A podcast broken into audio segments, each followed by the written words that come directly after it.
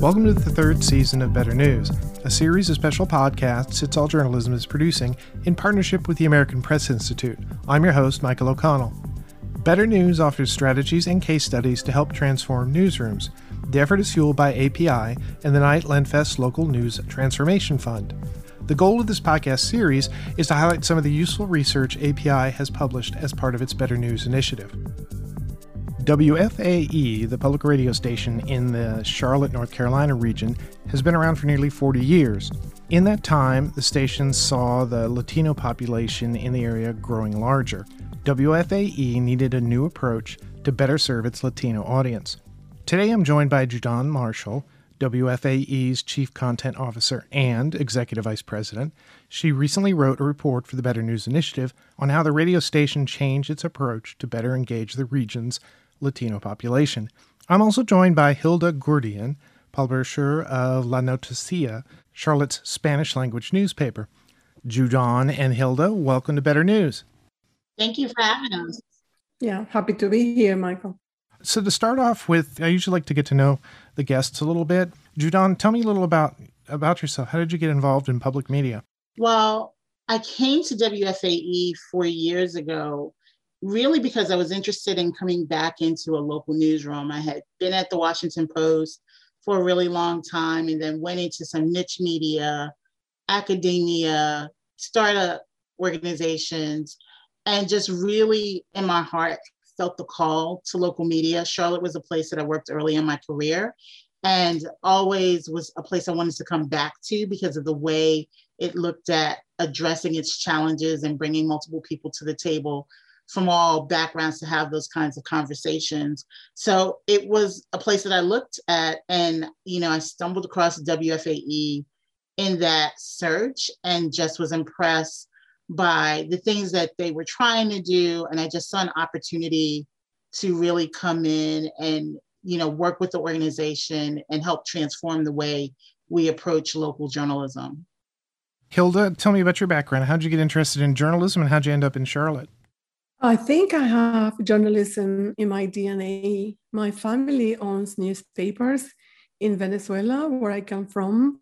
And I remember that my first job in summer when I was 14 was in the industry, and I have been in the industry ever since. And that we moved from Venezuela to Charlotte in 1992. And when we came here, there were no, no publication in Spanish. Of course, the community was very small, but there was no newspapers, nothing in Spanish. So in 1997 was when we started La Noticia. Today, we are blessed to have this opportunity to give, uh, to provide the Latino community with the news and the information that they need to make informed decisions.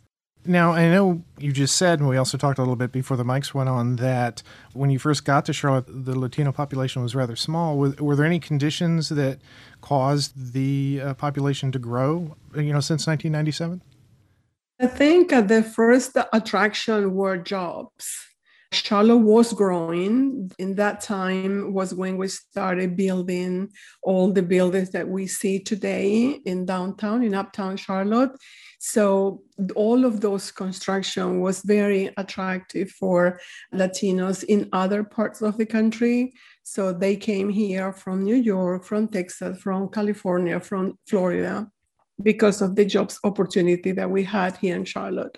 In 1992, when I came to Charlotte, the Latino community was very small. I don't think we were more than a thousand people. It was very difficult to find anybody who spoke Spanish here. But now that changed.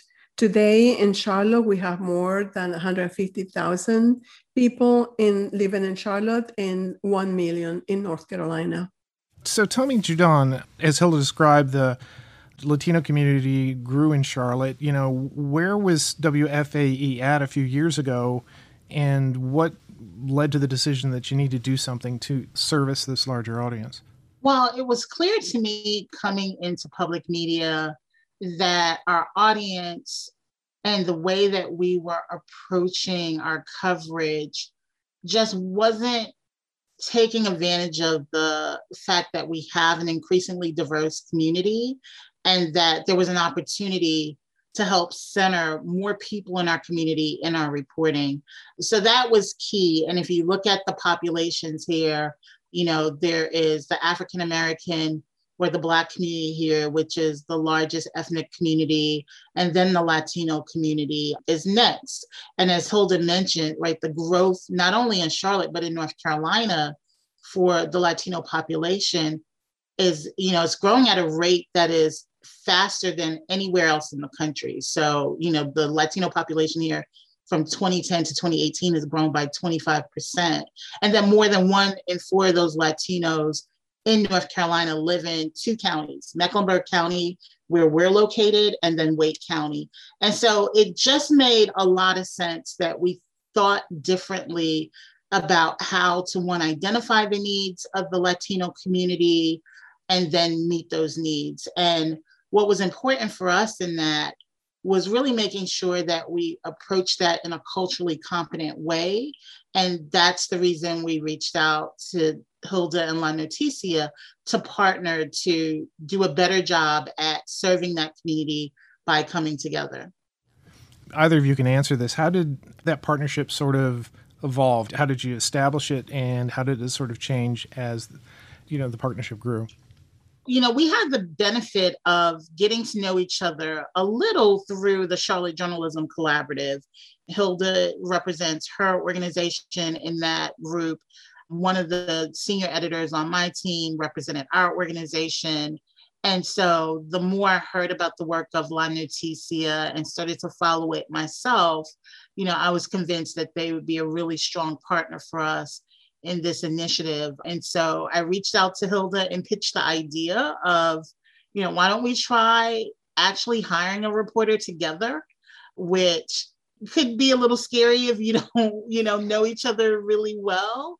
But I just trust trusted that in all I knew about Hilda and how she approached her work, that the values, the journalism ethics, the desire to serve the community was all a direct match for for our own values and desire to serve the community. And so we figured we'd try it. We had nothing to lose and everything to gain. So hilda what did this partnership mean for you and your publication? It means that we can uh, provide our audience with a more in-depth reporting we now are able to cover stories that we were unable to cover in the past, and that we can do it together first. So both our minds come together and we find the best approach to do that. And of course, because we do it together, it also is more economic. And so, what did you do to sort of, I mean, what challenges did you face? You know, melding the two newsrooms and content, especially when you consider that they're two different languages.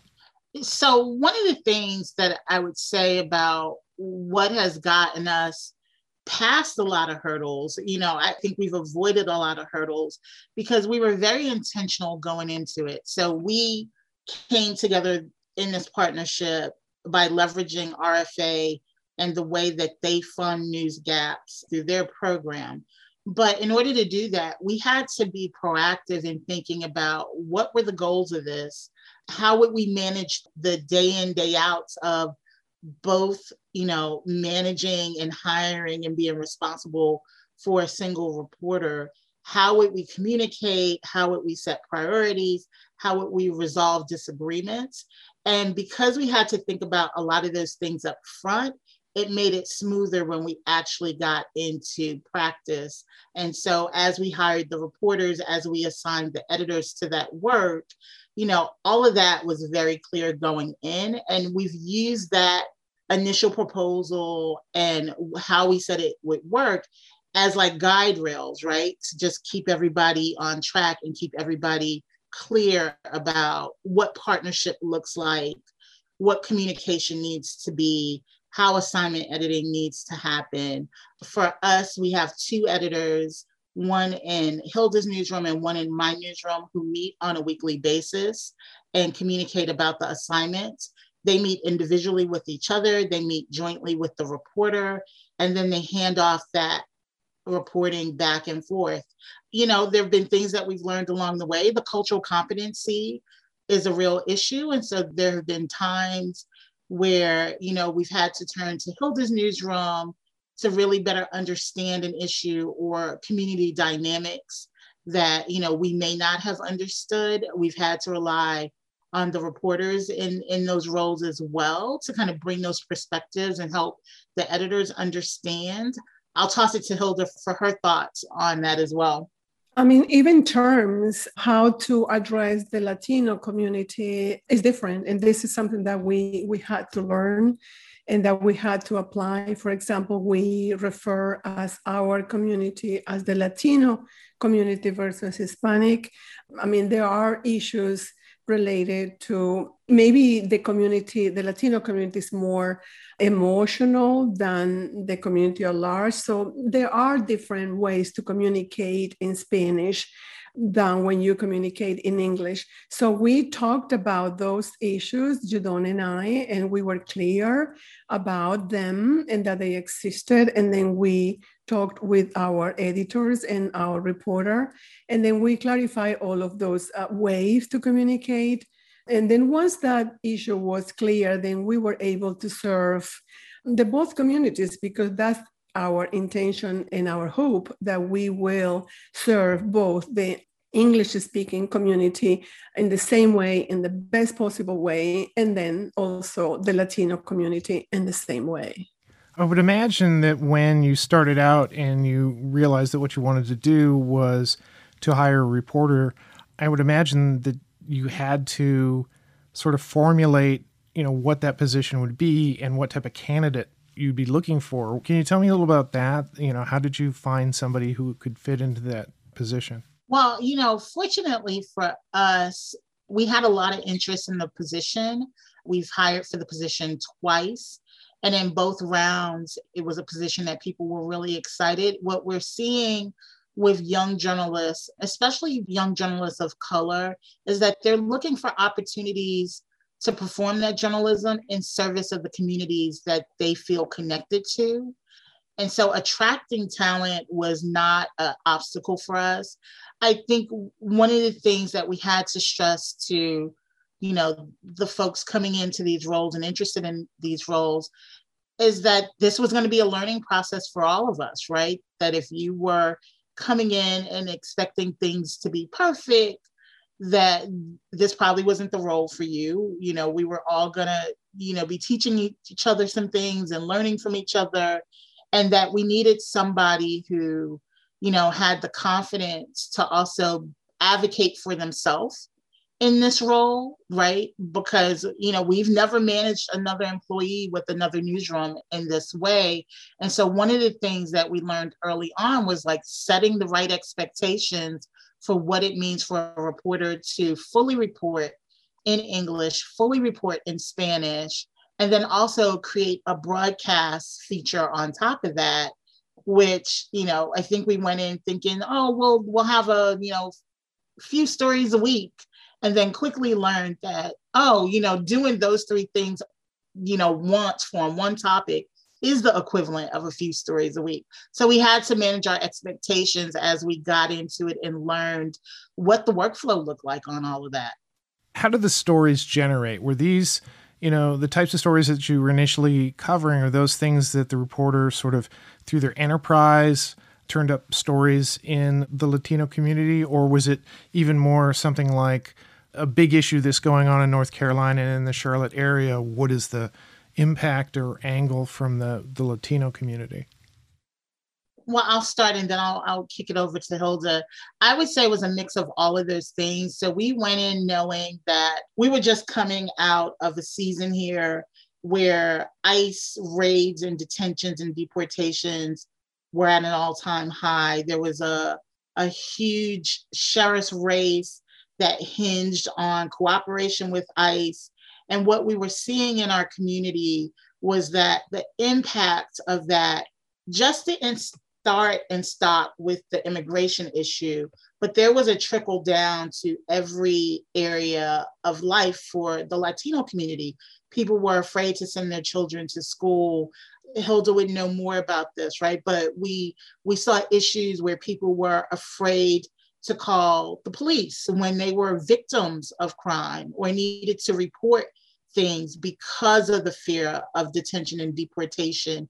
So we knew going into this that looking at immigration, looking at the immigration courts, and then all of the issues that trickled out of that would be important for us.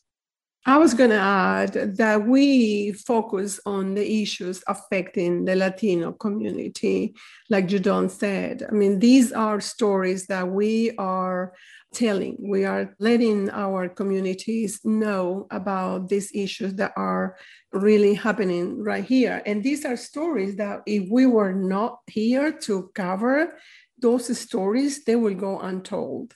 And so the way that those stories were defined and, and so the, the moment was those two editors would come together with that reporter on a weekly basis and brainstorm story ideas within that context and then they would settle on the stories for the week prioritize who was going to edit what stories and that would just be a cycle that they repeated every week you know obviously all journalists had to deal with a very large story last year the pandemic how did the two newsrooms cover that? Were they approaching it the same sort of angles? Because we, we know that you know many communities of color had a lot of difficulties that were sort of exposed by the pandemic. We actually didn't do as much on the pandemic as a health issue together through this particular collaboration. So the reporter did do a couple of stories looking at the effect of COVID 19 on undocumented people, you know, as a result of her reporting. But we had a separate health editor in the WFAE newsroom who really focused on COVID 19 and its impact, you know, across all populations. So looking at the Latino, the Black population, but really covered it from a more general perspective.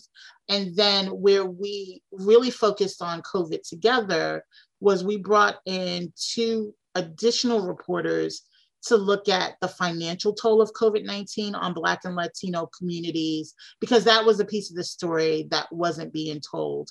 And so that wasn't done by this primary reporter, but we had two temporary reporters who came in and worked with us over eight months to cover it from that lens. And all of those stories, again, were produced in English, in Spanish, and on air for both newsrooms. So, You've got a reporter dedicated to the Latino community. You're sharing content where necessary. You're brainstorming about story ideas. You know, what worked well as you developed this relationship? What things didn't work well, and how did you address them? I think the biggest thing that didn't work well was setting our initial expectations about how much the reporter, like that single reporter, could cover. So we had to learn from that and then quickly adjust. You know, that was a process of, you know, a couple of months of really finding the right rhythm for the reporter, for the editing process. You know, I think it it was difficult for everyone over the last year. The same was true for, you know, the reporter involved in this. And so, you know, we also had to make sure that that reporter felt supported in the middle of a pandemic when, you know, there were issues beyond work going on. And it, the same is true for other people in our newsrooms as well. So it was juggling this unique experience and trying to juggle it from a cross newsroom perspective and just making sure that we were providing support and checking in you know I, I know i would routinely check in with the reporter i wasn't involved in her day-to-day editing so I was just, you know, an ear, you know, to listen to any concerns she had related to the project or not, just to see how things were going. And I think that emotional support, especially in the last year, was really critical and not something we thought about going into it, but something that definitely was necessary as we move through it. Hilda, what's your take on this? What worked well? What didn't work well? What impact did this have on your coverage? It went well. This has been a very successful partnership. We are very happy to say that. Of course, um, nothing going wrong, but there were each challenges. I mean, we had to adapt I mean, details like uh, how many times are we going to meet? Are we going to do it a week, weekly, or daily, or monthly? Which story are we going to cover? Are we going to publish the story at the same time? You know, we had to go through that process of organizing how we were going to do the work and then actually doing the work. I mean, we went through challenges that we had to talk about in the end, pues define, define and clarify them and go from there. But we learned so much. I mean, this has been a very rewarding and learning experience. And I'm thinking at the end, we benefited. I mean, both our newsrooms benefited. WFAE and La Noticia, we have more visibility in the community because of this. Now the community are large are really grateful that we are producing these stories in English so that they, they are they are informed about what's going on right here in Charlotte. The Latino community is benefiting because they are receiving more coverage. So it has been a really very successful relationship for for everyone, like I said, for WFAE, for La Noticia, for the uh, community at large in Charlotte, and for the Latino community. I know that you you just said that the the relationship has made it so that you know many stories in the the Latino community are getting greater visibility. You know, how are you measuring success, the success of this?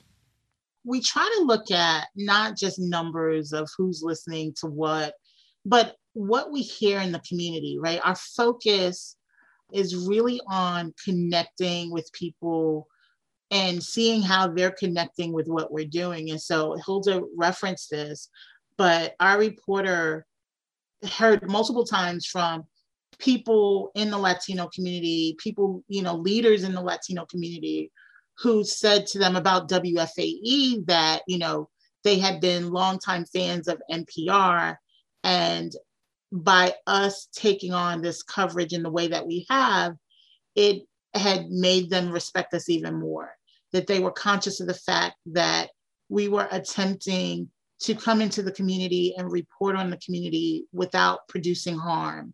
You know, things as simple as, you know, allowing people to only give their first names when we're quoting them for stories because of their fear of deportation. You know, the fact that we were sensitive to that, you know, that we explained that in the reporting, things as simple as that, but then also just, you know, us stepping up as a non ethnic publication or news organization, but making a commitment to continued sustained, nuanced reporting relative to that community, I think just caught people's attention. And I think, if anything, I don't want to take it as kudos to us because I think it's much more of an indictment against the larger journalism industry that we don't do this enough or that we don't do it well. And so we are just getting started. We have so much more to do in this realm, but I'm proud of the progress that we are making.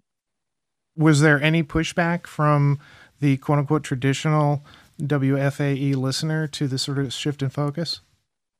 No, because you know, we didn't see it as a shift. We saw it as this is on top of what we already do.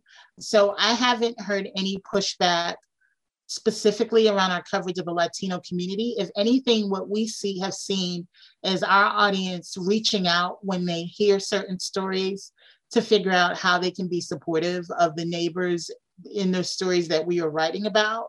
So we've had a number of those incidences where, you know, people have reached out and offered to, you know, help with medical bills or help with somebody going getting an opportunity to go to college. I just think it's made our community, our larger community, much more aware of, you know, what some of our neighbors are facing and much more invested in seeing positive outcomes for everyone.